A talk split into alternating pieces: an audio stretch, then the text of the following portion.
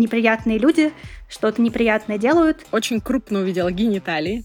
Это было странно, но очень интересно. Ну, в общем, она подхватила какой-то вирус, и у нее заблокировался компьютер, и вывелся на экран огромный дикпик. Мы снимали штаны, и как бы происходило какое-то исследование. Всем привет! Вы слушаете подкаст «Не надо» от портала «Такие дела». Здесь мы исследуем социальные явления, от которых стоит держаться подальше. Цель этого подкаста – рассказать вам про то, что точно не надо делать. Или как избежать проблем, о которых мы говорим в этом подкасте. Меня зовут Тася Шеремет. На протяжении нескольких лет я вела небольшой блог про науку и общество в одной экстремистской соцсети, затем стала журналисткой, а теперь веду этот подкаст. В этом эпизоде мы поговорим о секс-просвете. Мы долго думали, как зайти в эту тему, и поняли, что зайдем вот так. У каждого человека есть момент, в который он впервые узнал, что такое секс. Иногда это очень смешные, иногда грустные и болезненные истории. Это первое столкновение, первая эмоция и первая ассоциация неминуемо накладывает отпечаток на дальнейшие отношения с сексом и часто становится травмой. Как это происходит, мы попытаемся исследовать в этом подкасте. А еще обсудим, как должен выглядеть секс-просвет здорового человека – как говорить с детьми о сексе, если вдруг они пришли информированными с улицы.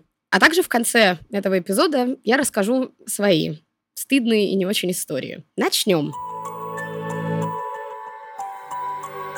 Не надо.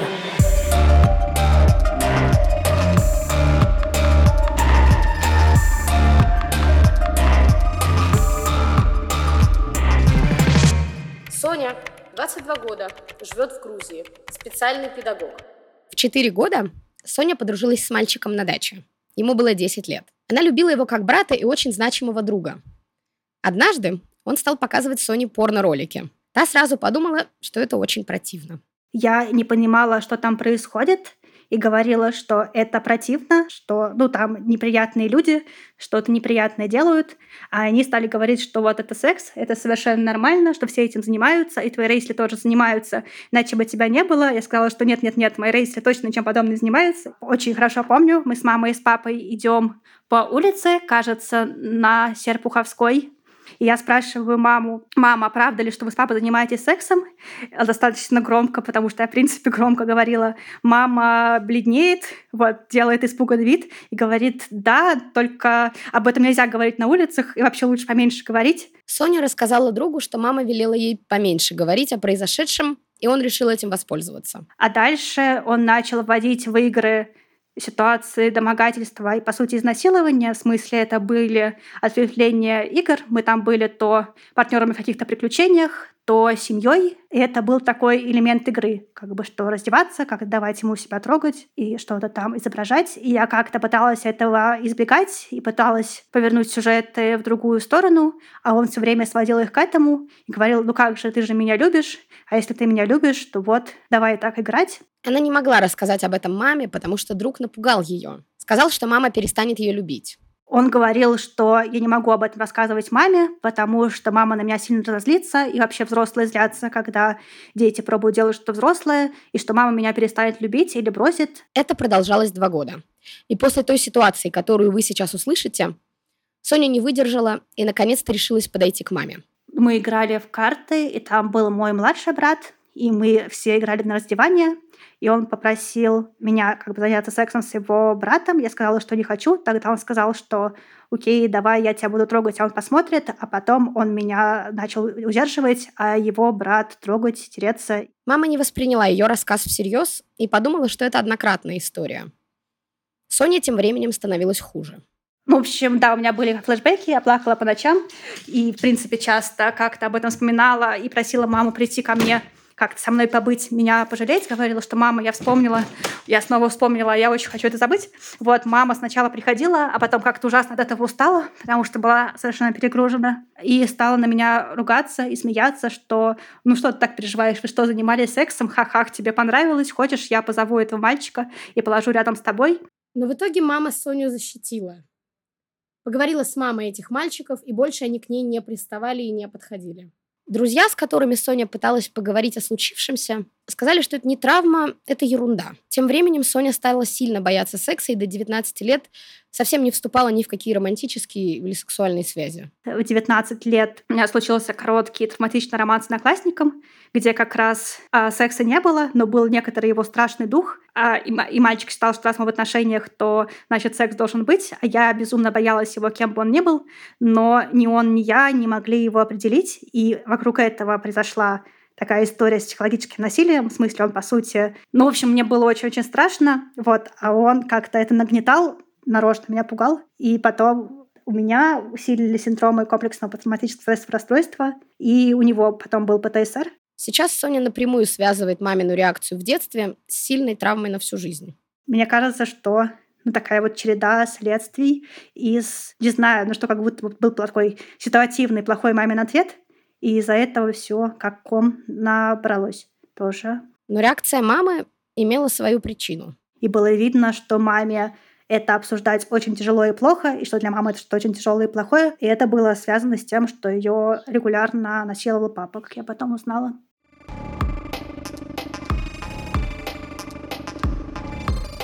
Юля, 35 лет, из Тюмени. Специалист по связям с общественностью в медицинском центре. В 8 лет Юля нашла у родителей в ящике видеокассету с фильмом «Рокки 9». Если вдруг вы не знаете, о чем этот фильм, там история про боксера, но важно не это. Но в какой-то момент оказалось, что этот чемпион периодически приглашает к себе проституток и э, занимается с ними э, сексом. И я увидела много всего, очень крупно увидела гениталии. Это было странно, но очень интересно. С тех пор я периодически доставала эту кассету и обратно ее прятала, потому что я уже понимала, что раз ее прячут от меня, значит, э, родителям лучше не знать, что я это видела. Однажды мама пришла с работы раньше, застукала Юлю и сказала, что вечером с ней поговорит отец. И я помню, что от страха я залезла под стол у себя в комнате и с ужасом ждала, когда он придет. И когда он пришел, видимо, она ему объяснила, что произошло, попросила со мной пообщаться на эту тему. Он пришел и сказал, вылазь из-под стола, я тебя научу играть в туннельные крестики-нолики. И я до сих пор ему очень сильно благодарна, что тогда он ни слова мне не сказал про эту кассету, а научил меня классной игре. Больше Юля с родителями историю с кассетой не обсуждала. В семье тема секса в целом была табуированной. Я думаю, что тот момент сыграл такую плохую роль в моем секс-образовании, потому что я подумала, что раз мама так сильно испугалась, наверное, это что-то кошмарное и ужасное, и э, секс — это плохо. Поэтому у меня были изначально с ним проблемы, и когда мне исполнилось 18, у меня был молодой человек, мой первый потрясающий мужчина, и он очень сильно меня любил как-то очень тепло обо мне заботился, но даже этого было недостаточно, чтобы я спокойно относилась к сексу, поэтому секс был только в темноте, только под одеялом первое время, пока вот он как-то не отогрел меня своей любовью и не показал мне, что э, секс — это окей. Пять лет Юле потребовалось, чтобы она элементарно перестала бояться раздеваться перед молодым человеком. Самое смешное, я это делала под одеялом в темноте. Это максимально неудобно раздеваться под одеялом в темноте. Но я ему очень благодарна, потому что если бы у меня был не такой теплый первый партнер, ну не знаю, как бы у меня дальше сложились отношения с сексом. Самое удивительное в Юлиной истории для нас поворот, который произошел с ее мамой. Вот. А по поводу мамы я еще хотела сказать. Она тогда так сильно отреагировала.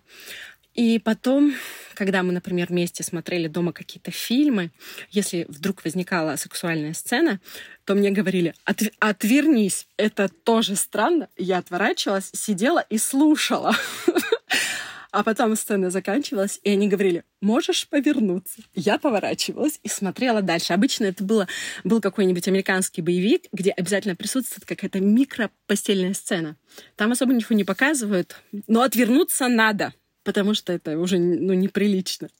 Вот. А сейчас у меня мама, которая очень много лет проработала в банке. Она такая э, красивая, ну, всегда в офисном костюме, такая супер запакованная и застегнутая на все пуговички. Вот она вышла на пенсию и выучилась на сексолога. И сейчас она рассказывает взрослым людям о том, как нужно разговаривать со своими детьми о сексе.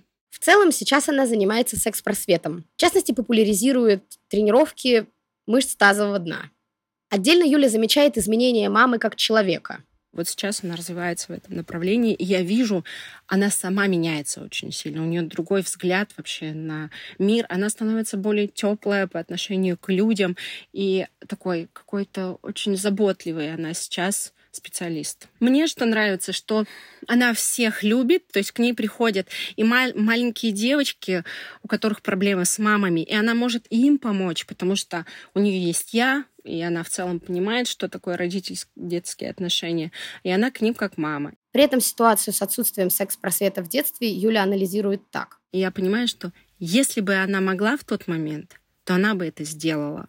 То есть она дала мне вот ровно столько, сколько она могла. Она старалась позаботиться обо мне так, как умела. У нее просто не было инструмента, не было знаний. А сейчас они, они есть, и она может жизнь других людей сделать лучше, радостнее, счастливее. Это же классно. Сейчас Юля уже сама мама. Ее дочери Арине 5 лет. И первые разговоры о телесности начались довольно рано. И у нас диалог достаточно рано сложился на эту тему, но он был не про секс, он был скорее про, про то, чтобы не называть половые органы какими-то другими словами, типа э, печеньки, вареники, какие-то еще э, слова, которые не имеют отношения к половым органам. Да, то есть она точно знает, что есть вульва, она знает, что у мальчиков есть пенисы, она знает, как они выглядят, потому что у нас есть книжечки на эту тему, специально адаптированные под ее возраст. Там сейчас ей 5, и я иду от запроса ребенка. То есть я не, не иду к ней с книжкой, не говорю, сейчас у нас урок полового воспитания, садись.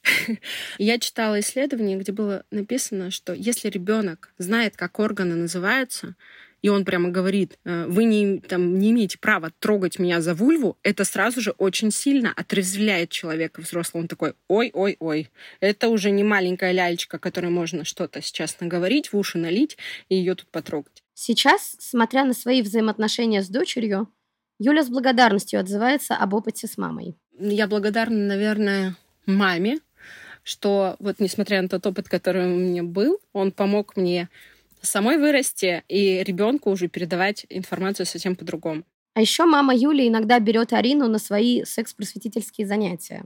Она иногда берет ее туда. И у нее даже есть смешное видео, где Арина совсем маленькая, ей куда два с половиной, и она говорит, девочки, сейчас мы будем делать интимную гимнастику. это очень мило выглядит, то есть она не очень понимает, о чем это, но она видит это уже.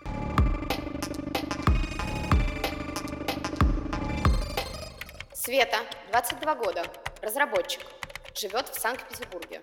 Сексуальное просвещение Светы началось, когда ей было 8 лет, и она услышала анекдот про дракончика – и они рассказали мне анекдот про баню, э, бабушку, деда, что-то там про дракончика, который залезает в какую-то пещерку. Я записала его полностью на листочек, пришла домой к родителям и зачитала его им. Естественно, родители были в шоке, сказали, что это очень-очень неприлично, чтобы я никогда никому не рассказывала и, типа, не спрашивай. Ну, не знаю, они, они всегда во всех фильмах наверное, мне лет до 18 или даже до 20, если мы вместе смотрели фильм, они, и там была постельная сцена, они ее перематывали. Вот, ну, ну, то есть э, всегда максимально такое избегание было э, этих разговоров. За ответами на вопросы о сексе Света пошла в интернет, сидя у подружки в гостях. Что-то она там тыкала, тыкала, тыкала, потом такая, а, вспомнила. И набирает в гугле слово порно. Вот. И начинает тыкать по ссылкам и такая, смотри. И там открываются все эти порно-видосы, какие-то сайты с кучей рекламы, вот это все. А, вот, и я такая, ух ты, и мы просто сидели, там несколько часов смотрели, на следующий день тоже. И в итоге, в итоге это все закончилось тем, что она, я не знаю, либо что-то смотрела и куда-то нажала, то ли она скачала какую-то, не знаю, пиратскую игру, может быть, или еще что-то, но, в общем, она подхватила какой-то вирус, и у нее заблокировался компьютер, и вывелся на экран огромный дикпик. Свету огромная фотография члена на экране подружкиного компьютера не остановила. Она продолжила гуглить порно. Мне особенно запомнился из, из, из тех лет этот BDSM лесбо тройничок в подземельях от king.com. Я такая, о, надо попробовать. Но спойлер, я так и не попробовала до сих пор. А, вот, но какие мои годы? 14 я открыла для себя фанфики по Гарри Поттеру. И это было просто новый уровень. Поэтому это тоже очень сильно расширило мой кругозор. Возможно, даже больше, чем порно. А, потому что, ну, у порно есть эти все истории про то, что чтобы понравиться этому среднестатистическому мужчине и все такое, и какие-то физиологические ограничения, а в фантиках, ну, как бы, все, что тебе придет в голову, ты пишешь. Вот как Света рассказывает про то, как такой секс-просвет в ее детстве повлиял на ее последующую сексуальную жизнь именно вот, этот весь просмотр и чтение, оно как бы никак не помогает спокойно говорить об этом с людьми, потому что я все это делала как бы скрытно. У меня, я до сих пор ни разу не обсуждала секс с родителями. Все еще. То есть я никогда не обсуждала с ними свою, там, не знаю, личную жизнь, хотя мама пыталась что-то, э, ну, на тему каких-то моих отношений, еще что-то. Но мне очень сложно там вот с родителями об этом поговорить, э, там, не знаю, сказать им э, что-то о моей, ну, о моей бисексуальности, например, это просто вообще очень сложно до сих пор.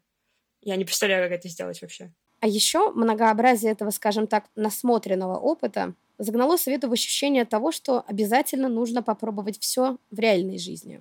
При этом реальная жизнь принесла Свете то, о чем она не могла узнать ни в одном фанфике или порно. Света заразилась ВПЧ, вирус папиллома человека, в общем, я пошла к гинекологу, там, сдала анализы, и у меня оказался ВПЧ и уреоплазма. И я просто была в шоке, потому что каким образом, если у меня был проникающий секс только с презервативом, я более или менее как бы следила за руками и все такое. Единственное, что у меня было ну, типа, без защиты это оральный секс. Так я обнаружила, что, оказывается, какие-то ЗПП передаются через оральный секс. Ну, конечно, я считаю очень важным рассказывать э, нормальную информацию современную про ЗПП, а не только про ВИЧ, и, и то э, нам в школе рассказывали про ВИЧ какие-то приходящие э, активисты несколько раз.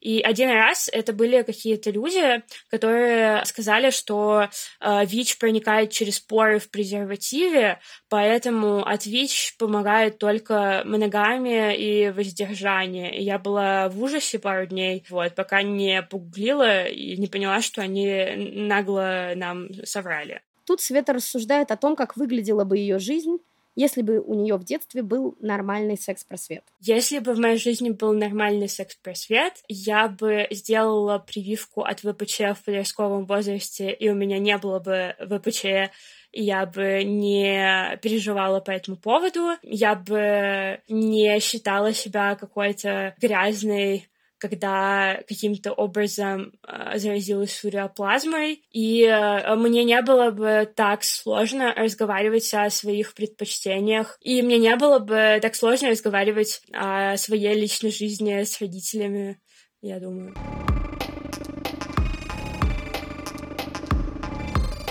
Полина, 24 года, из Москвы. Учится, хочет работать в сфере кино.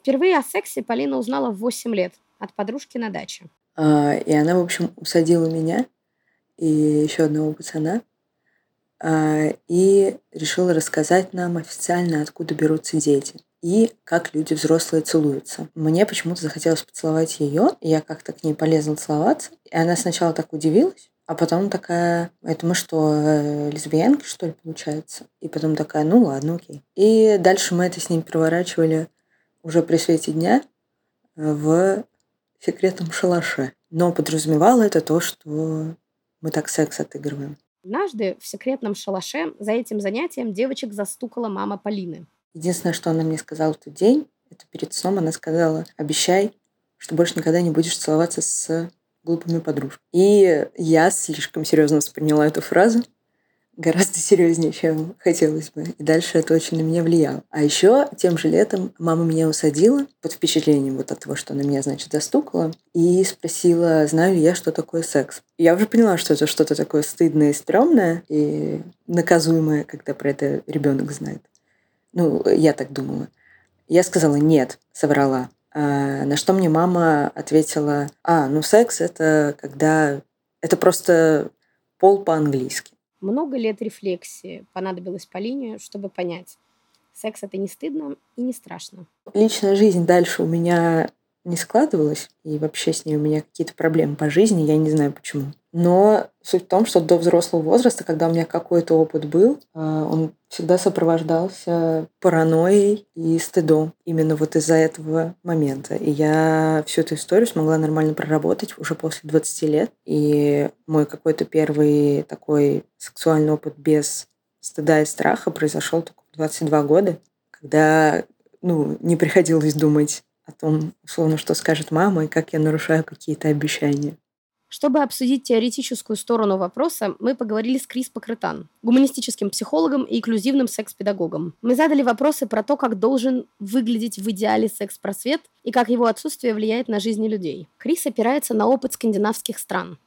Там сексуальное образование существует уже 50 лет. И согласно статистике, в этих странах самый низкий уровень заболеваемости, в том числе подростков, различными инфекциями, передающимися половым путем. Там начинают секс-просвет уже в дошкольных учреждениях.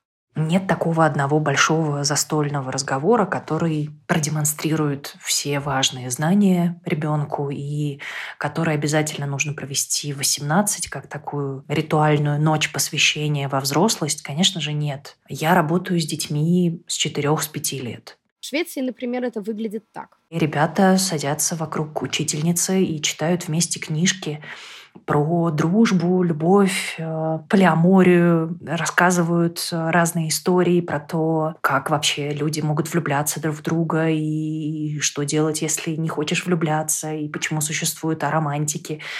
И, в общем, все это, я думаю, многим людям действительно может показаться никак не связанным с сексуальным образованием, потому что это же так невинно, любовь, дружба и прочее. И хоть может показаться, что к сексу это имеет мало отношения, на самом деле вещи, о которых говорит Крис, закладывают фундамент для дальнейшей здоровой сексуальной жизни. И ребята сами мне говорят, «Э, давай быстрее сейчас э, пройдемся по этим вопросам, потому что мама потом спросит, что мы там узнали про э, контрацепцию и про всякие прочие такие скучные вещи. Но нам гораздо интереснее поговорить с тобой про, про то, как противостоять насилию сексуализированному, про то, как замечать, например, культуру экзотизации, сексуализации, объективации, токсичную маскулинность. Дело в том, что на практике реализовать то, что мы понимаем под сексуальным образованием, довольно сложно на практике реализовать все то, о чем говорит сексуальное образование, довольно сложно в условиях репрессивного политического режима, где запрещено быть той или иной сексуальной гендерной идентичности, как мы сейчас видим в связи с новыми законами, где нет возможности анонимно, например, в клиниках эм, для молодежи получать консультацию, о которой не сообщат родителям, поскольку некоторые родители, родительницы реагируют часто настолько агрессивно, что ребята просто ну, не могут сообщить, например, о нежелательной беременности в подростковости или о каких-то попытках э, и практиках насилия, к сожалению, в их адрес. К сожалению, многие родители не готовы говорить на сложные темы со своими детьми. Это рождает неопределенность и страх, из-за которых подросток не может получить всю необходимую ему информацию. И это ведет к печальным последствиям. И, к сожалению, как, как психолог, я не понаслышке знаю о том, до чего это может доводить ребят, в том числе до суицидов. Вот какие последствия отсутствия сексуального образования выделяет Крис. Первое – это, конечно, насилие. Сексуальное образование качественное, инклюзивное, глубокое, честное, искреннее, оно борется с насилием. Оно предлагает смотреть на насилие как на не как на какую-то традиционную модель отношений. Для меня самое важное, о чем я говорю с ребятами, когда мы занимаемся, например, уроками сексуального образования, мы говорим о том, как не пропускать примеров насилия, как заметить, что не знаю, одноклассники, это, к сожалению, реальный случай, запирают э, какого-то из детей в пятом классе в отдельный класс, раздевают, связывают веревками. К насилию также ведет патриархальный склад общества, в котором девушке предписано терпеть. Тоже касается воспитания гендерной социализации, пресловутой мужской и не менее пресловутой женской, которые внутри семьи формируют такой подход, например, к сексуализированному насилию, при котором несколько юных персон, феминных, говорят мне, не знаю, с разбегом в одну неделю, в течение э, нескольких недель, говорят мне о том, как они переживали сексуализированное насилие и произносят примерно, безусловно, не сговариваясь, примерно одинаковую фразу «мне проще было пережить и потерпеть, чем объяснить ему, почему я не хочу этого. Это очень страшно. Мне все время хочется реветь, если честно, когда я об этом говорю. Особенно, когда я думаю о том, какие уязвимые, хрупкие подростки, подросткини, дети. Важно, чтобы дети, подростки, подросткини чувствовали себя любимыми, чувствовали, что они не одни, и что у них всегда есть защита рядом. У них всегда есть союзники и союзницы, которые не допустят насилия, которые не допустят того, чтобы первый секс этих людей был каким-то совершенно ужасным, небезопасным, пугающим, подбивающим вообще всякое желание взаимодействовать сексуально дальше с кем-то. Болезненность первого сексуального опыта, а также манипуляции – это тоже следствие отсутствия секс-просвещения. Очень многие ребята, которые мне рассказывают о первом своем опыте о сексуальном, как о не самом приятном, говорят о том, что такое peer pressure, дружеское, ну, не дружеское, даже скорее сверстническое давление выглядело как э, такие небольшие подколки, упреки, мол, вы же уже сколько-то времени встречаетесь, надо же заняться сексом, иначе вообще как? Или еще круче, в кавычках, безусловно, когда одна персона предлагает другой заняться сексом и говорит о том, что если мы этого не сделаем, то ты же понимаешь, что я себе найду кого-нибудь еще. Такое поведение подкрепляется нормой, в которой растут дети. Я не могу обвинять тех детей, юных людей, которые эту манипуляцию совершают, хотя я ужасно злюсь и в ужасной ярости, что они все это произносят, сами. Но я прекрасно понимаю, что это отражает то, в каком обществе они растут, как в их семье происходят разговоры или не происходят, в данном случае скорее разговоры о сексуальности. Далеко ходить не нужно, и можно увидеть, как много людей недовольны своей телесностью, чувствуют себя недостаточными, чувствуют себя не получающими удовольствия, от сексуального контакта. Все разнообразие разных практик объективации, насилия, дискриминации, практики, которые мешают нам быть собой, не дают нам почувствовать себя классными, прекрасными, любимыми самими же собой. Вот последствия отсутствия сексуального образования. На самом деле и автор насилия, и его объект – одинаковые жертвы отсутствия секс-просвета. Вина лежит на системе угнетения, дискриминации, а, патриархатности, насилия, культуре насилия, в которой мы живем. И, конечно, к сожалению, люди, авторы, авторки насилия, воплощающие в себе эту, эти модели, эти принципы, системы, они тоже являются к сожалению, людьми, пострадавшими от отсутствия должного, бережного, принимающего, искреннего сексуального образования. Эмма, 30 лет, из Риги, профессиональная доминатрикс. С Эммой мы разговаривали долго, и историй было тоже много. Мы подумали, что хорошей идеей будет вставить этот разговор сюда полностью, в качестве интервью. А мне 30 полных лет. Я из Риги. Я родилась и выросла здесь. И я профессиональная доминатрикс. Что такое доминатрикс? Давай. Доминатрикс, доминант, это женщина, которая проводит э, БДСМ-сессии для преимущественно мужчин, в моем случае.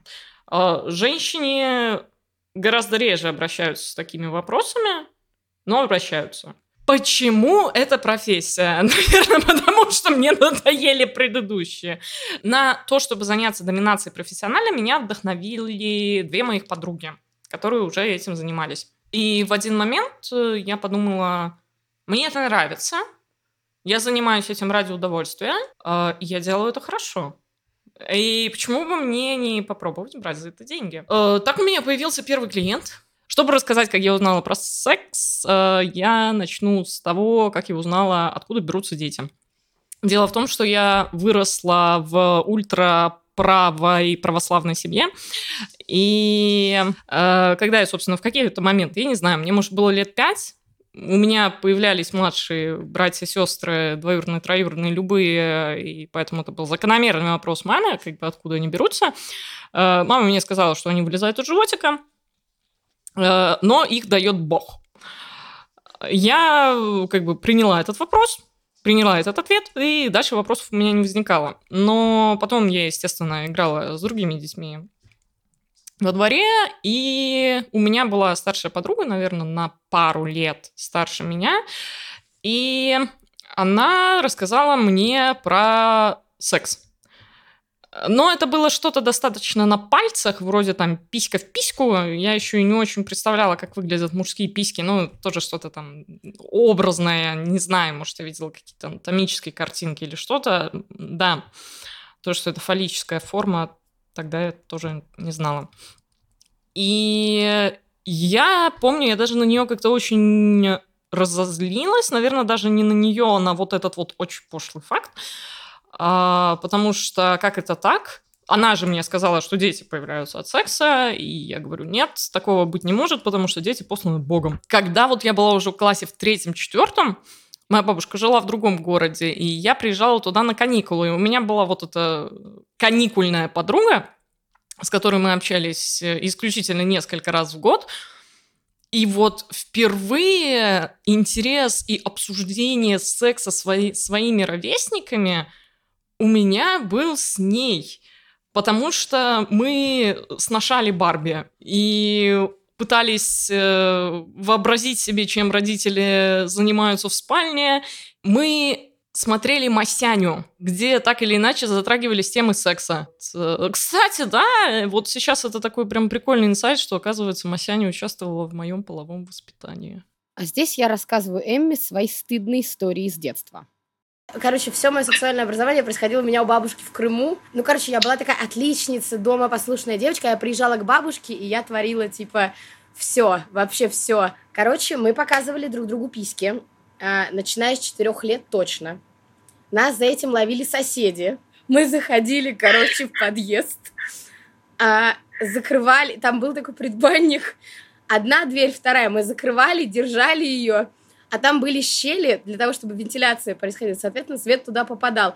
Мы снимали штаны, и как бы происходило какое-то исследование. Мы как бы вот гипнотизировали друг друга. И это повторялось, мне кажется, несколько лет. Каждое лето я приезжала к бабушке, и это типа вот эта процедура повторялась. Дальше как бы мы усугубляли ситуацию, потому что мы становились тупо старше. Вот этого вот веха, моя любимая, была, когда мы начали, мы открыли для себя игру в, игру в правду или действие, мы были уже достаточно, типа, э, умственно развиты, чтобы понимать правила игры. И мы открыли для себя бутылочку на всякие, типа, приколы. И что мы там только не творили. Вообще все. При этом мы ничего не понимали, но мы все творили. Ну, то есть вообще все, что мы где-то слышали, мы где-то видели. Естественно, в этом участвовали какие-то более старшие ребята. Поэтому как бы, ну, ну вот так. Однажды, короче, мы, мы пошли на шашлыки а, с бабушкой и, соответственно, там, типа, другими бабушками, у которых тоже были внуки. И, типа, внуки ели шашлыки, бабушки делали свои бабушкинские дела. Естественно, внуки, что мы сделали? Мы же не тупые дети. Мы закрылись в комнате, и мы начали целоваться. Нам было лет пять. Я, еще какой-то мальчик и какая-то девочка. И, типа, объяснить, как бы, зачем мы это делали – ну, было сложно, ну, потому что нам было просто любопытно. Я сейчас должна рассказать одну историю. Я очень надеюсь, что она попадет в эфир. Возвращаясь к моей работе. У меня был клиент, э, он пришел ко мне впервые на сессию с конкретным запросом. Он говорит, я хочу исследовать свой порог боли, вот э, мне это нравится, меня это заводит, э, то есть я чувствую в себе склонность к мазохизму, склонность подчинению, к тому, чтобы быть сабмиссиву. И мы с ним все это обсуждаем, потому что обсуждение это неотъемлемая первая часть начала знакомства. И он говорит, а знаешь, как я к этому дошел? Говорю, ну, жги. И выяснилось, что ему было лет пять, или шесть, и он точно так же был у, в гостях у бабушки какой-то там бабушкиной подруги. А там тоже была девочка его возраста. Им было нечего делать, поэтому они пошли в соседнюю комнату, закрылись там, э, начали рыться в ящиках, там, доставать какие-то бабушкины портсигары, сумочки, и нашли солдатский ремень.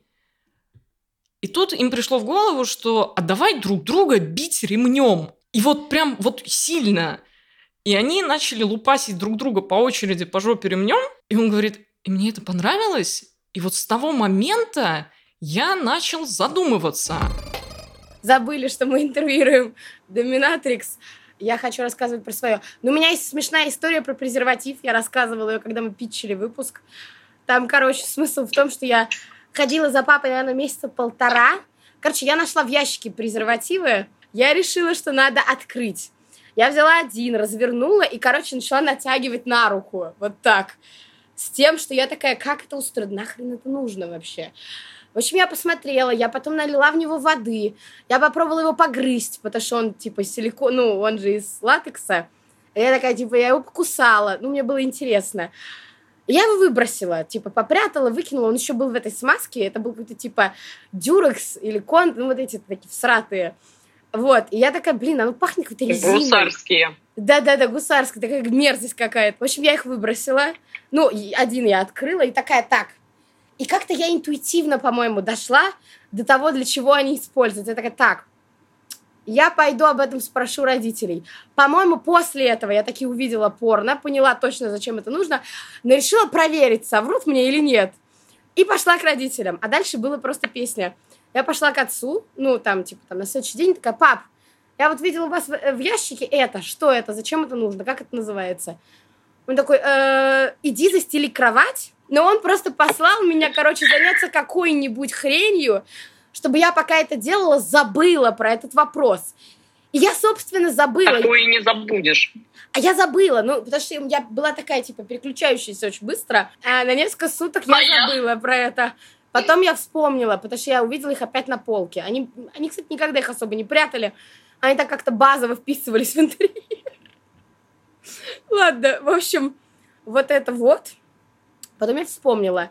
И так, короче, вот... А потом он такой опять, типа, давай, сейчас ты вот пойди поешь, и я тебе расскажу. Да ешь суп, типа, и будем разговор долгий. Я такая, хорошо. И, в общем, так полтора месяца он меня, короче, мурыжил. И он меня задрал этим всем. Я подошла такая, пап, это типа это, это вот так используется. Он такой, да. И все. Мы больше не возвращались к этому разговору. Так, давай так, твои православные родители как-то повлияли на твой выбор профессии? Слава богу, оцените шутку. Моя мама вышла из э, православия, покинула чат. Э, да, она больше не ультраправославная, она знает о моей ориентации и о том, что я полигамна а о том, чем я занимаюсь, она не знает. Когда я ей говорю, что у меня перформанс или что-то, да, я занимаюсь не только сессиями, но я еще делаю перформансы на кинг и БДСМ вечеринках. А, она думает, что я позирую художником голая.